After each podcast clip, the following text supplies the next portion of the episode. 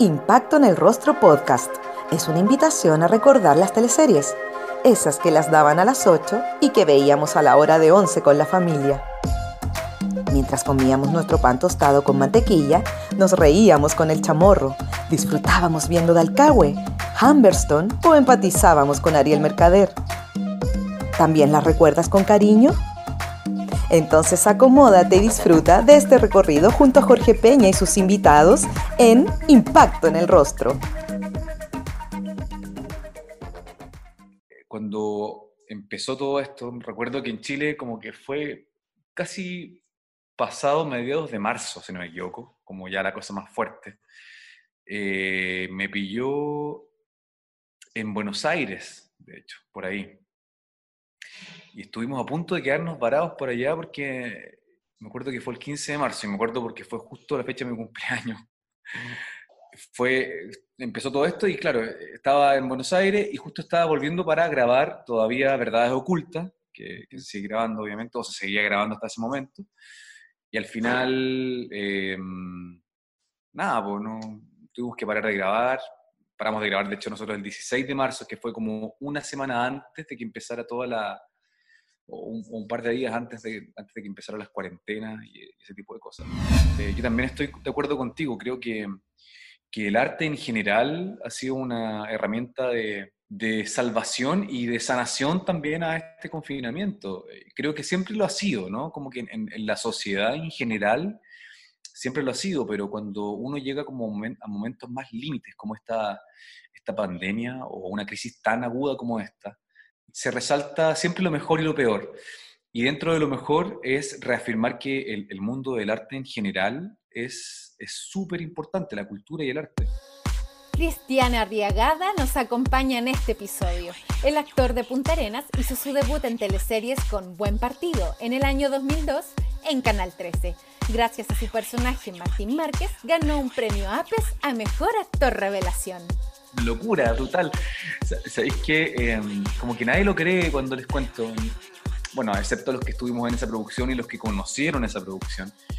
Pero la verdad es que fue, em, a ver, para contextualizar un poco, fue un fue una triproducción. Triproducción, porque estaba metido Chile Films con su primera teleserie en ese momento. Hoy día su segunda teleserie sería eh, estas últimas eh, temporadas de verdades ocultas, pero hasta ese momento solamente habían hecho buen partido.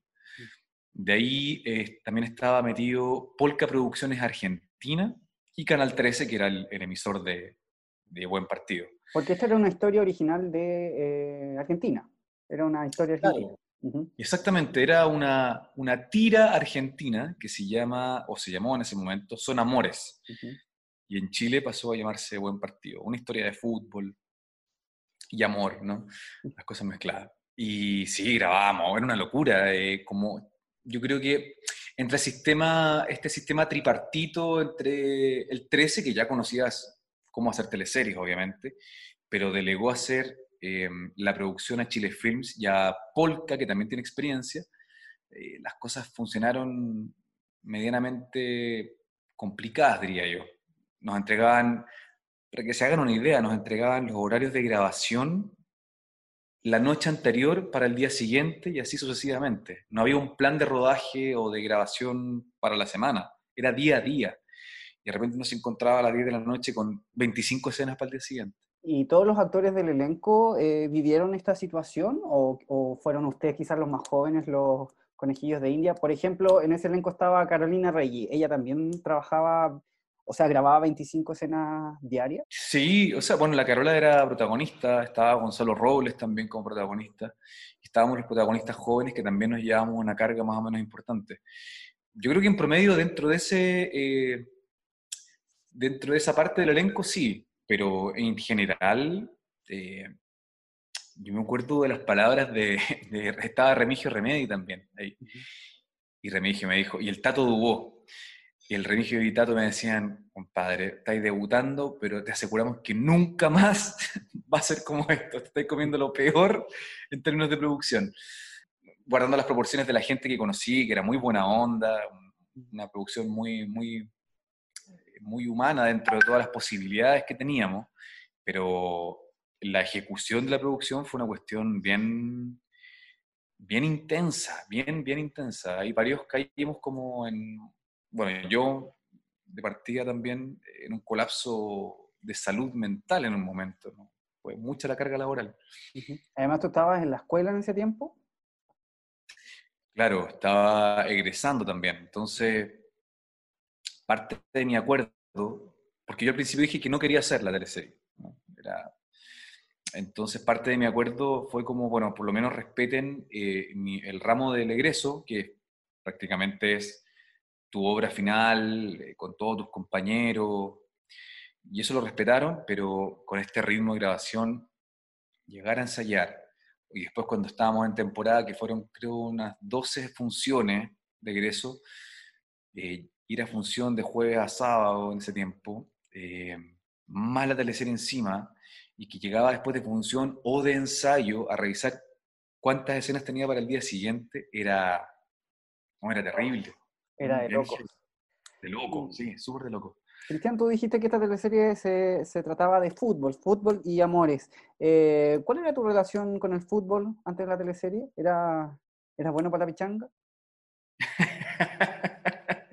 sí, sí, me gusta, me gusta harto. Eh, me gusta el deporte en general, ¿ah? como que mi vida em, tuve una etapa de deportista como de alto rendimiento. Eh, fundamentalmente en básquetbol y en atletismo. Eh, el fútbol siempre lo jugué como un hobby en paralelo, pero, pero siempre ha sido un, una cosa que, que, he practicado hasta el día de hoy con los amigos, que sigo una, una pichanga de vez en cuando. incluso como en contra de lo que dicen los grandes maestros del teatro, que dicen los actores en moto y los actores en fútbol, no, ¿no? porque es muy peligroso ¿no? por la integridad física y uno lo entiende, pero bueno, ahí uno sabrá cuáles son sus límites y tendrá la responsabilidad de, de ver hasta dónde llega.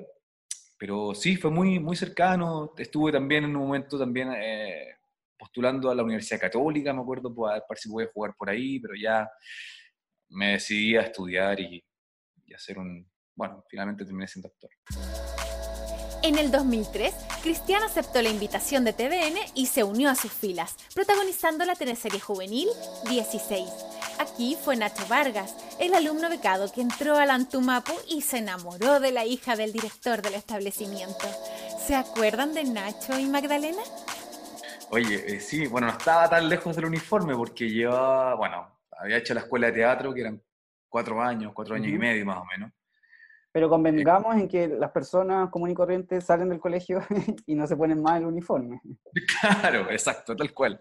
Bueno, es que eso es lo que tiene esta, esta, este oficio, ¿no? Que, tiene esos actos medio esquizofrénicos de repente de ponerse de nuevo en, lugares que uno ya ha transitado y que también no ha transitado muchas veces, personajes que para uno son desconocidos y, tenéis que investigar y, ver cómo funcionan. Eh, pero sí, fue, fue un poco extraño, porque claro, había hecho mi primera teleserie, estaba recién egresando, uno pensaba, bueno, voy a hacer otras cosas y, aparece este proyecto que, mm, como bien dices tú, abrió un nuevo horario en TVN, era, creo que la daban a las cinco y media de la tarde en esa, en esa época. Un horario complejo para la televisión también, porque era un horario medio muerto, ¿no? Como la gente estaba esperando siempre la teleserie a las 8, que era el hit del, de los canales en ese tiempo. Y fue, fue una, una, buena experiencia, siento yo. Fue, yo venía un poco eh, con, con, el ritmo de buen partido que todavía me tenía un poco atrapado y venía un poco traumado, la verdad, con, con bueno, las teleseries se hacen así o, o, en realidad, como me dijo Remigio y el Tato Duo, van, van a ser más tranquilas. Y efectivamente, ya cuando entré a TVN, había un mecanismo mucho más... Eh, más armado, más, más organizado en ese sentido. Así que fue muy placentero y ahí también hice muy buenos, muy buenos amigos, buenos compañeros hasta el día de hoy. Yo con el tiempo entendí que adaptar una teleserie argentina, que yo he, estado en, he tenido la posibilidad de hacer dos en ese sentido, creo que dos, ¿no? Que fue Buen Partido y después el 2006 que fue ella, claro, exacto, que ella se llamaba Floricienta en, en Argentina.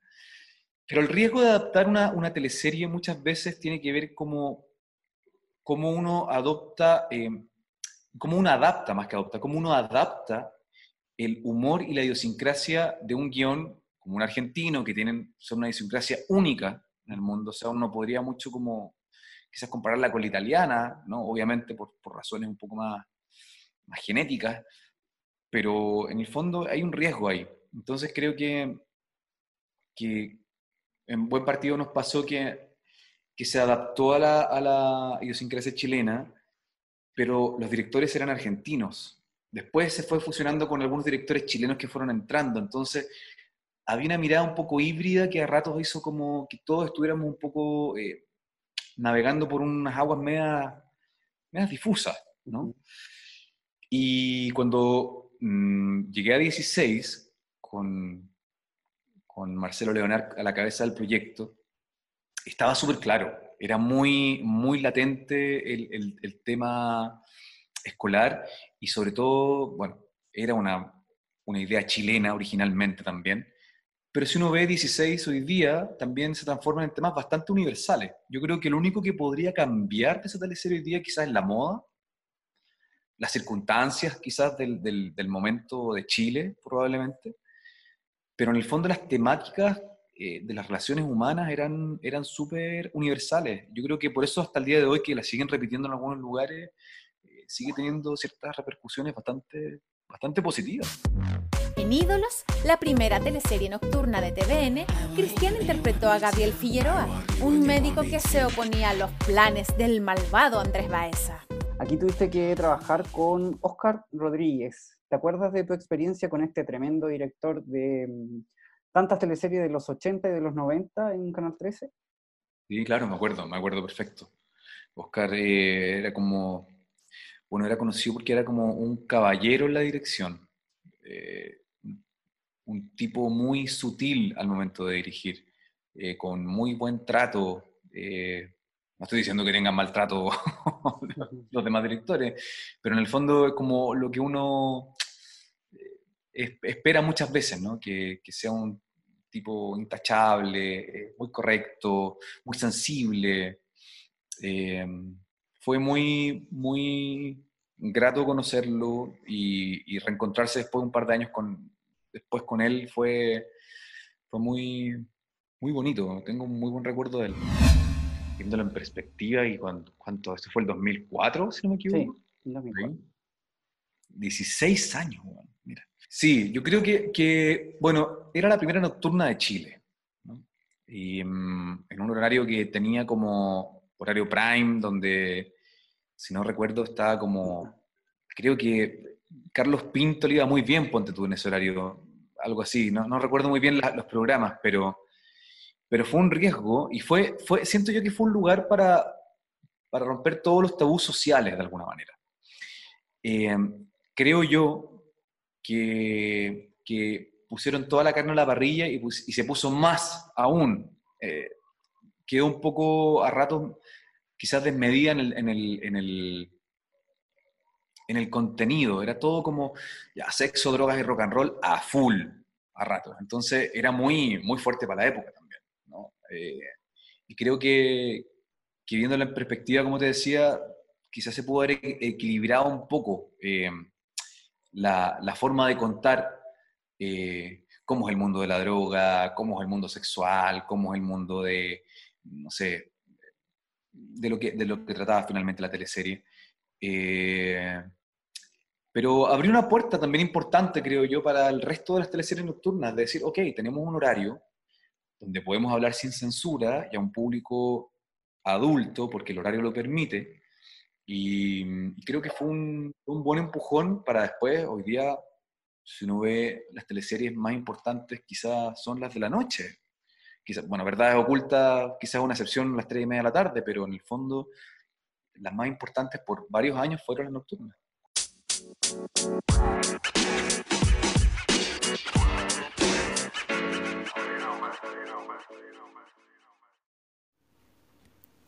Yasai Vegan Sushi es un negocio familiar que se dedica a la alimentación 100% vegana. Ubicados en La Reina, funciona como delivery en las comunas de Vitacura, Providencia, La Florida, Las Condes, La Reina, Peñalolén y Santiago Centro. Los puedes encontrar en yasai.cl y en el Instagram arroba yasai. Si tienes dudas o deseas hacer algún pedido, lo puedes hacer al WhatsApp más 569 4139 1563.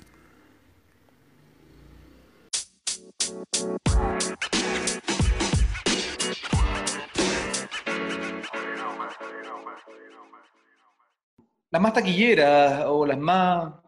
Sí, siempre la televisión tiene un factor comercial, sin duda, pero creo que, creo que cuando hay una buena historia, eh, la gente se encarga de verla como sea, de alguna manera, ¿no?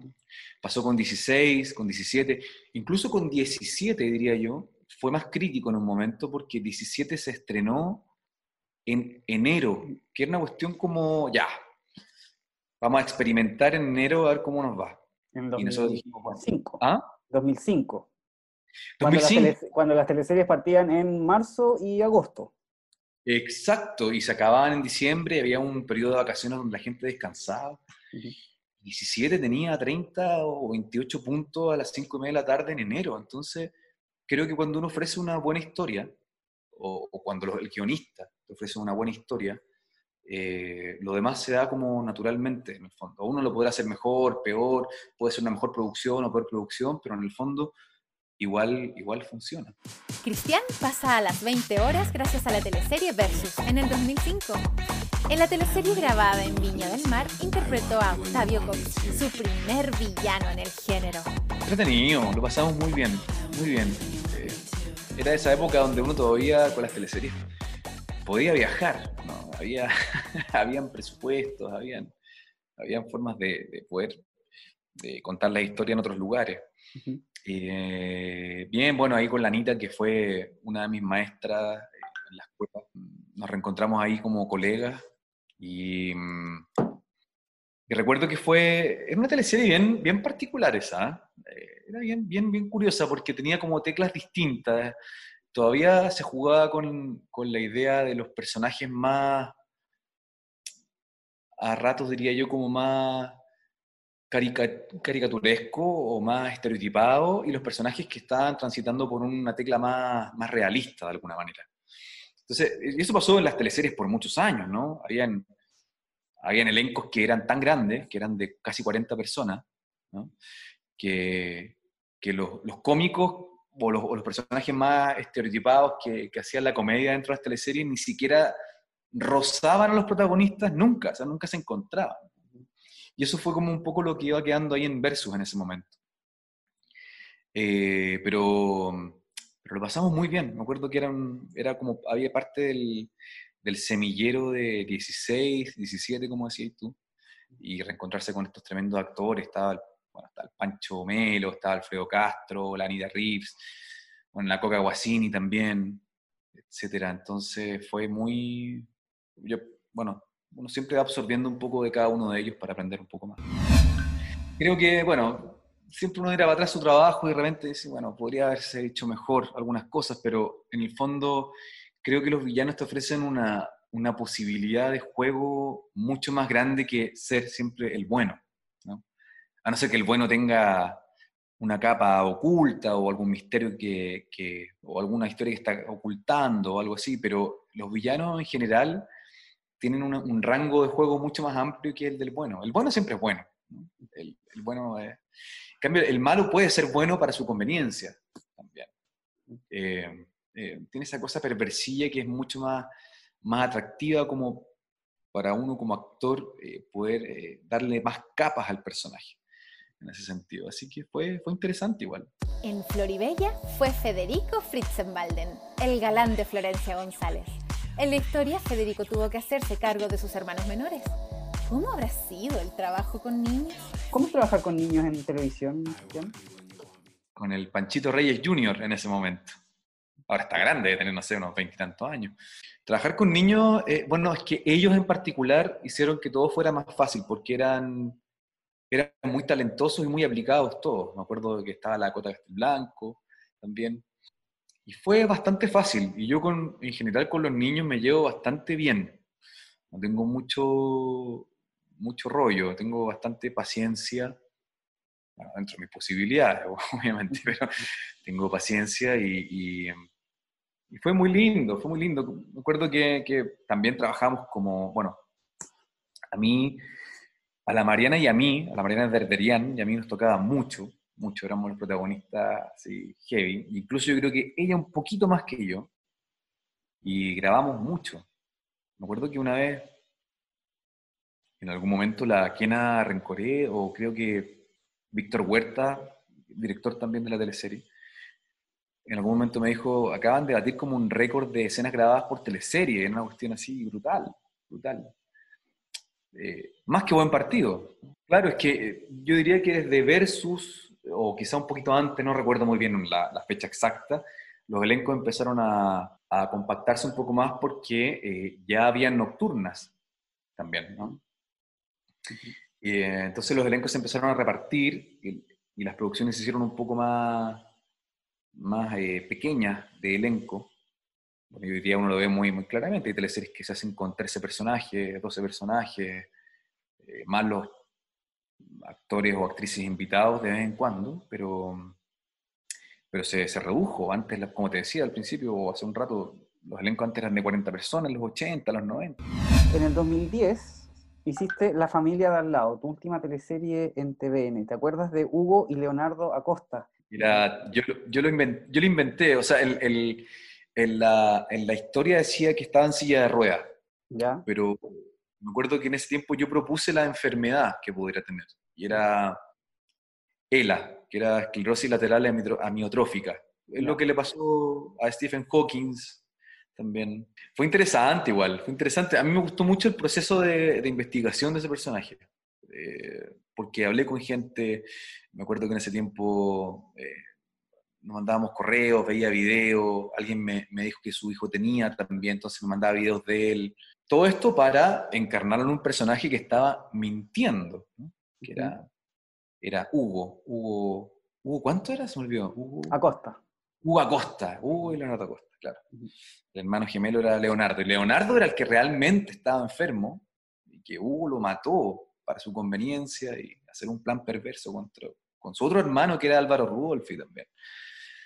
Eh, pero fue, fue ese, ese, villano me encantó, lo pasé muy bien. Eh, me acuerdo que no hablaba nada, de hecho hasta el capítulo 22, 23, pero había que actuar desde la mirada y desde las cosas más, más sutiles y era muy, muy interesante. Y una vez que se paraba de la silla de ruedas, eh, ya era, estaba más desatado, pero, pero fue muy, muy enriquecedor una, ser una vez más un villano en, en teleserie.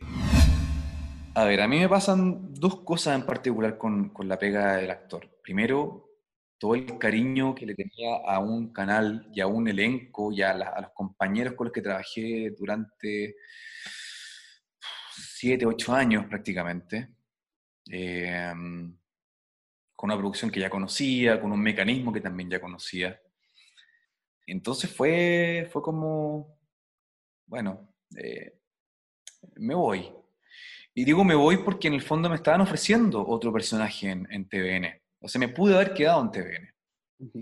Pero era, me acuerdo en ese tiempo, si no mal recuerdo, era para hacer, no sé si la primera o la segunda teleserie, creo que era la primera, teleserie de la, después del almuerzo. Entonces, eh, yo sentí que ese personaje no era para mí. yo tenía en ese momento casi 30 años, creo, tenía 29, no, no recuerdo muy bien. Bueno, sí, por ahí. Están ofreciendo un personaje que tenía que representar casi 40, 41 años. ¿Qué se puede hacer, en el fondo? Pero sentí que, que no era el momento para mí. No, incluso hice el casting, eh, me, me acuerdo que me dejé barba, me puse Mm, como un look más, más, más grande en ese tiempo. Ahora ya tengo, lo, ahora podría hacerlo, tengo los cuarenta y tantos años, o sea, bueno, tengo 39, pero estoy ahí a puertas de los 40. En ese tiempo sentí que no, no personaje que no, no, me gustaba, no me gustó lo que me contaron mucho de la historia, entonces dije, bueno, muchas gracias, eh, yo me retiro. Entonces ahí está la apuesta un poco del actor y de ver qué es lo que va a pasar también. Eh, el riesgo de la, del oficio, eh, y por otro lado, también siento que uno tiene que estar, eh, ¿cómo decirlo? Em, asumir que esta, esta profesión es así. ¿No? Que puedes tener un momento de mucho trabajo, que afortunadamente yo los he tenido, pero también de asumir riesgo y decir, bueno, a lo mejor mi contrato dura hasta el próximo año y después no me llaman más también. Entonces hay una parte de mí que también está como súper atenta a eso. Como decir, bueno, en realidad esto era, esto era lo que tenía que hacer en TVN y ahora eh, me voy nomás, me voy y, me voy y quizás volveré a futuro. Bueno, ahora TVN está fin de capa caída, lamentablemente, pero, pero es así. Es así. ¿Y cuando te vas, ya te habían ofrecido el papel para soltera otra vez?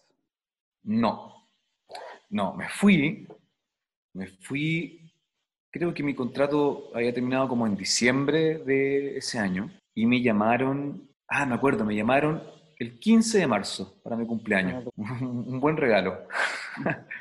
Ahora me llaman para un proyecto que, estaba revitalizando al 13, eh, era una apuesta también todo esto me llamó Javier Rubio, me acuerdo, el 15 de marzo, y me dice, oye, que quieren hablar contigo para ver si podéis venirte para, para el 13.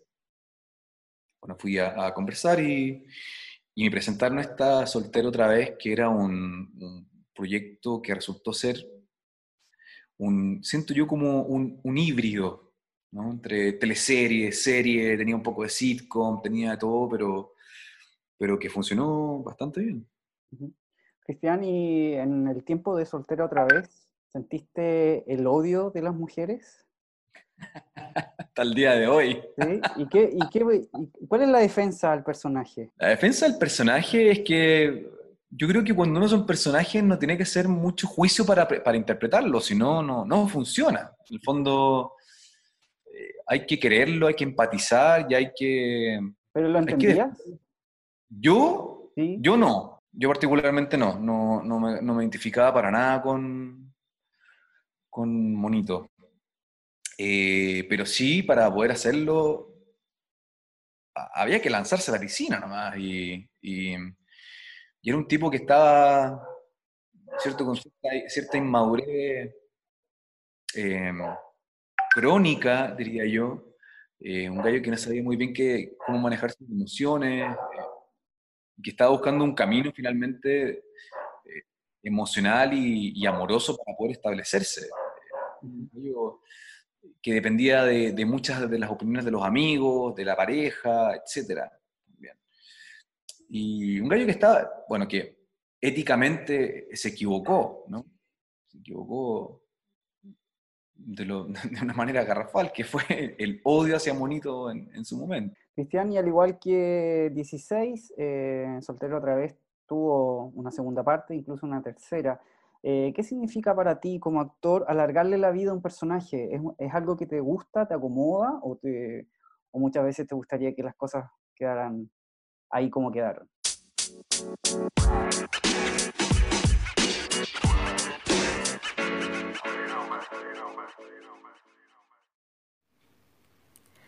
Ahora que pasas más en casa, ¿no te dan ganas de remodelar y dar un aire nuevo a tu hogar? Te contamos que existe MK, un lugar en donde encontrarás todo lo que necesitas para remodelar tus espacios y refrescar tu hogar.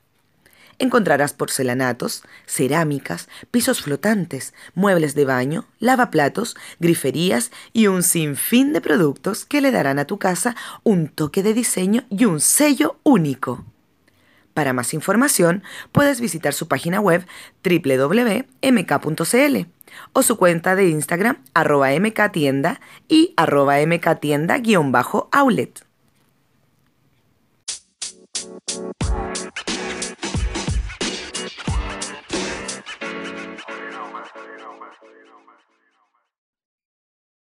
Debo reconocer que cuando en 16 y para Soltero otra vez 2 nos dijeron, bueno, vamos a hacer una segunda parte. Digo, soltero otra vez uno y 16. Quise hacer una segunda parte. Eh, al principio la idea no me cayó muy bien. Porque, mm, porque honestamente uno quiere tratar de hacer otras cosas también, no, no quedarse pegado en... Más que quedarse pegado, es como no transitar por un, un mismo personaje todo el tiempo más allá de agradecer la pega y la oportunidad, ¿no? Pero, pero en el fondo, si fuese otro proyecto, hubiese sido mejor. Ahora, para, siento que en 17 eh, funcionó la evolución de hacer una segunda parte, y no lo digo solamente por, por el, porque le fue bien y porque fue exitosa, ¿no? Lo digo muy sinceramente, creo que funcionó, evolucionó bien. El 16 era un tercero medio y eran los amigos de, en cuarto medio ya listos para irse con nuevas historias y las crisis correspondientes a esa edad. Pero creo que Soltera 2 y 3, eh, Soltera 2 no, como que el guion le costó cuajar de nuevo, se, vio un poquito forzado, a rato teníamos como escenas donde mm, se buscaba la comedia y la comedia sucede, no, no se busca, no se esfuerza en el fondo. Uno cuando hace una escena de comedia no, es lo más serio de hacer en el fondo. Las cosas pasan, es como cuando uno en la vida está con los amigos y pasa algo gracioso, no lo busca hacer, pasa simplemente, ¿no?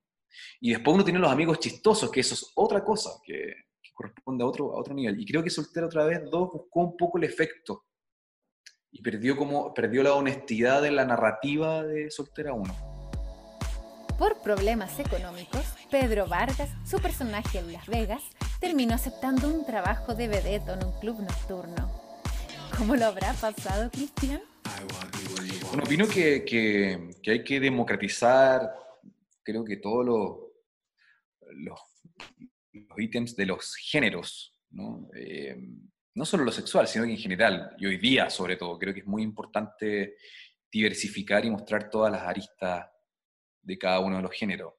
En ese momento, claro, nosotros éramos como, en este caso, como el, objeto de deseo de las mujeres con, Las Vegas, puesto en cuerpos de vedetos, eh, que fue, era un mundo, es un mundo bastante interesante, eh, pero a mí, como decís tú, me, producía, no el mundo, sino que interpretarlo ahí era bastante pudoroso. Y ese pudor luce un poco para Pedro en ese momento, que era un personaje que se veía la necesidad de hacerlo por, por, por, factores económicos, por lucas, etc. Entonces funcionó, pero, pero era heavy, porque yo me acuerdo que hacíamos los shows para muchas eh, mujeres, que eran las extras de esa teleserie, en un club que se había armado en un estudio de Canal 13 en ese tiempo. Entonces como que el show eh, era de verdad, no es que estuviéramos bailando, se cortara y después filmaran a la, o grabaran a las mujeres. Todo pasaba muy de verdad. Entonces en el fondo eh, lo que pasaba con, en general, con todos, con ella, era muy real, ¿no? unas que sentían que de verdad estaban en un club nocturno y, y a rato eh, eh, se pasaban un poco para la punta también. Como que ahí decía, bueno, ok, sí, está bien, pero hay que consensuar, ¿no? Eh, hay, que, hay que estar preparado para ese tipo de cosas. Al final nosotros nos entregábamos y lo hacíamos independiente a lo que sucediera, pero, pero, pero en ese tiempo yo estaba preocupado más de otras cosas, como, recuerdo como que no, sé, que no se filtrara mucho la, la, foto en celular, por el respeto al trabajo de nosotros más que nada. ¿no? Entonces, costaba mucho controlar eso, de que, de que tuviera respeto por el trabajo que estábamos haciendo, y que no se usara como un material, no sé, como para cualquier otra cosa. ¿Te, te cuesta ver el monitor cuando grabas teleseries?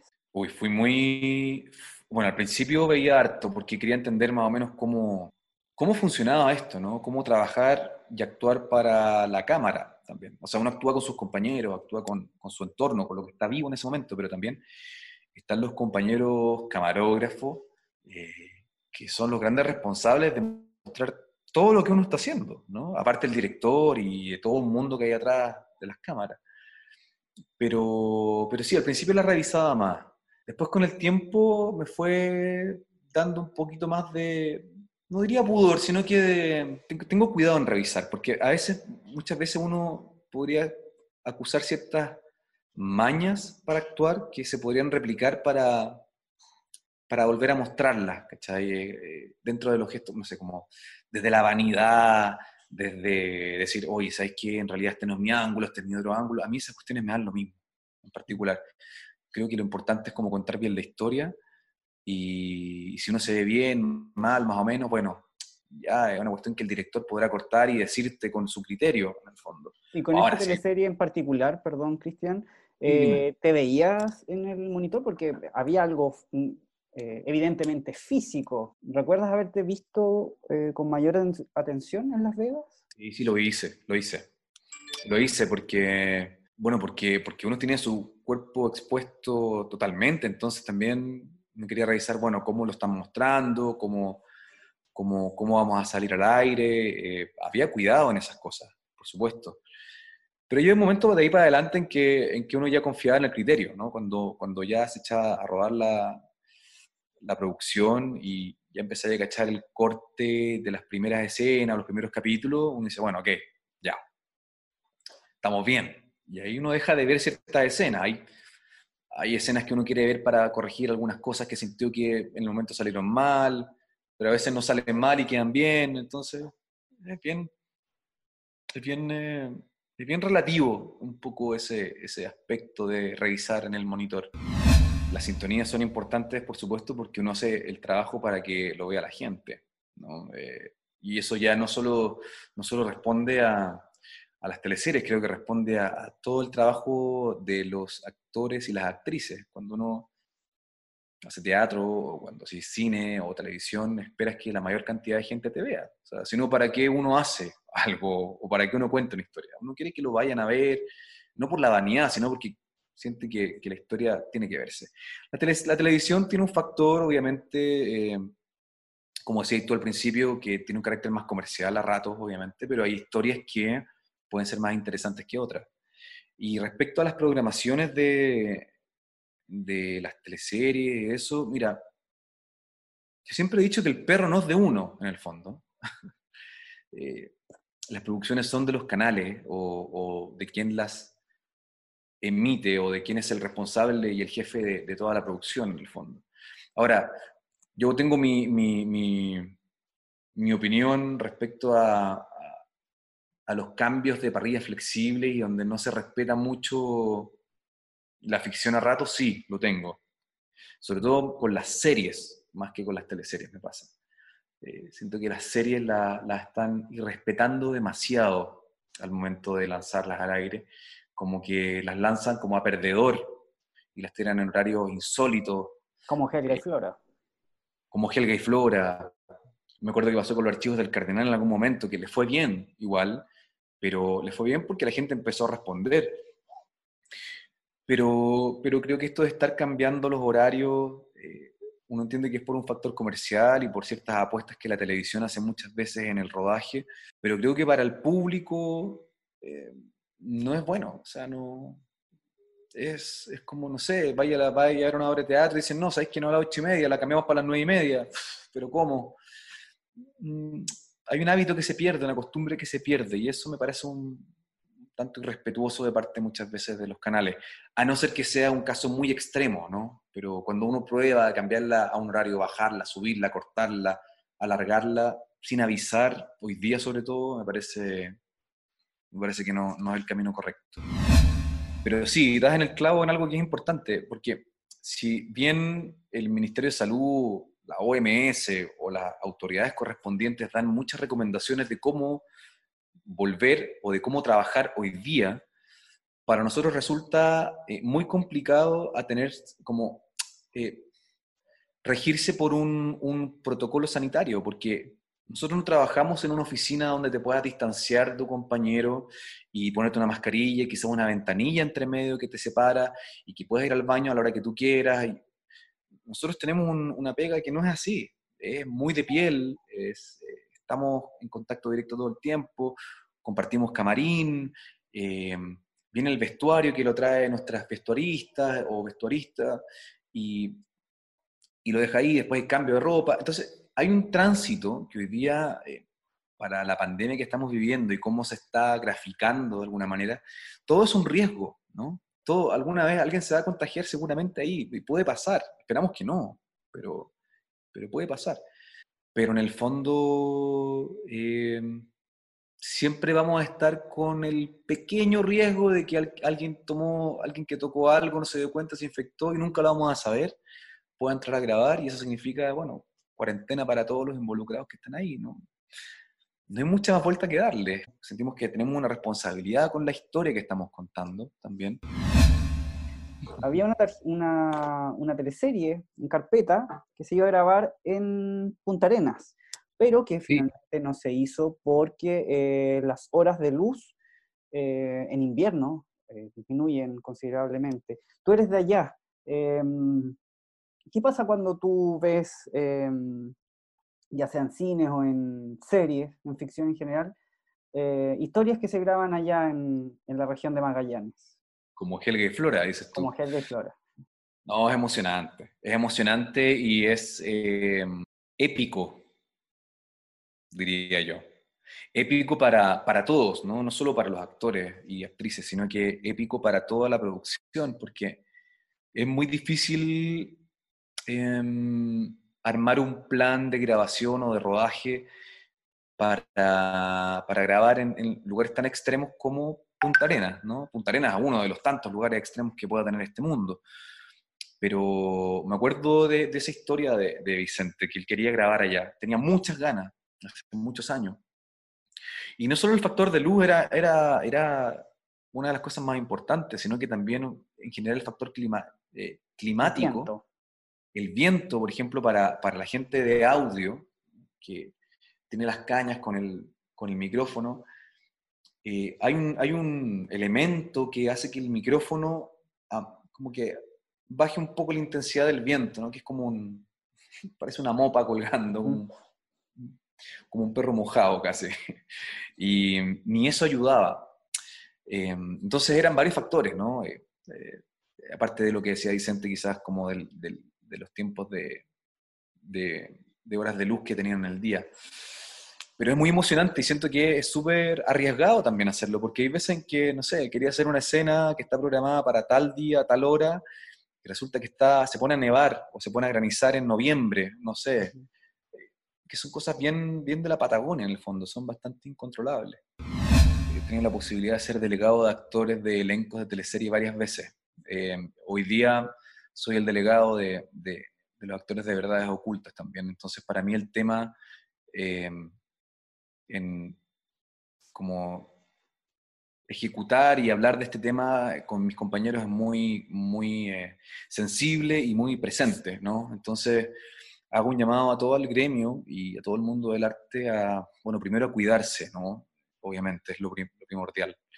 Eh, a tener se ha dicho tantas veces, pero tener paciencia, pero, pero en el fondo creo que nuestro gremio también es bastante solidario. Eh, dentro de las posibilidades que tenemos de a compañeros que necesitan o compañeras que lo necesitan, se están haciendo cosas y, y fundamentalmente creo que, que, hay que hacer un llamado también a las autoridades y al gobierno a que de una vez por todas eh, el tema patrimonial y cultural eh, se resuelva de una vez por todas. Quizás entiendo que no es el momento idóneo para hacerlo, pero como hablamos hace un rato, aflora lo mejor y lo peor dentro de las crisis. Y dentro de lo peor nos dimos cuenta de que la cultura y el patrimonio y el arte están casi en los últimos lugares de prioridad del gobierno. Eh, entonces hay un tirón de oreja ahí para, para los gobiernos en general, no es particularmente este, sino que viene arrastrándose hace mucho tiempo. Así que nada, compañeros y compañeras, ahí a, aguantar y, y, hay que ver el vaso medio lleno. Yo creo que vamos a volver y, y, vamos a volver con fuerza porque siento que la gente después quiere salir y al querer salir va a ir a los teatros, va a querer ver arte, va a querer ver danza, musicales, conciertos, etc. Así que yo creo que se va a revitalizar una vez que salgamos de todo. Impacto en el Rostro Podcast es una invitación a recordar las teleseries, esas que las daban a las 8 y que veíamos a la hora de 11 con la familia. Mientras comíamos nuestro pan tostado con mantequilla, nos reíamos con el chamorro, disfrutábamos viendo Dalcahue, Humberstone o empatizábamos con Ariel Mercader. ¿También las recuerdas con cariño? Entonces acomódate y disfruta de este recorrido junto a Jorge Peña y sus invitados en Impacto en el Rostro.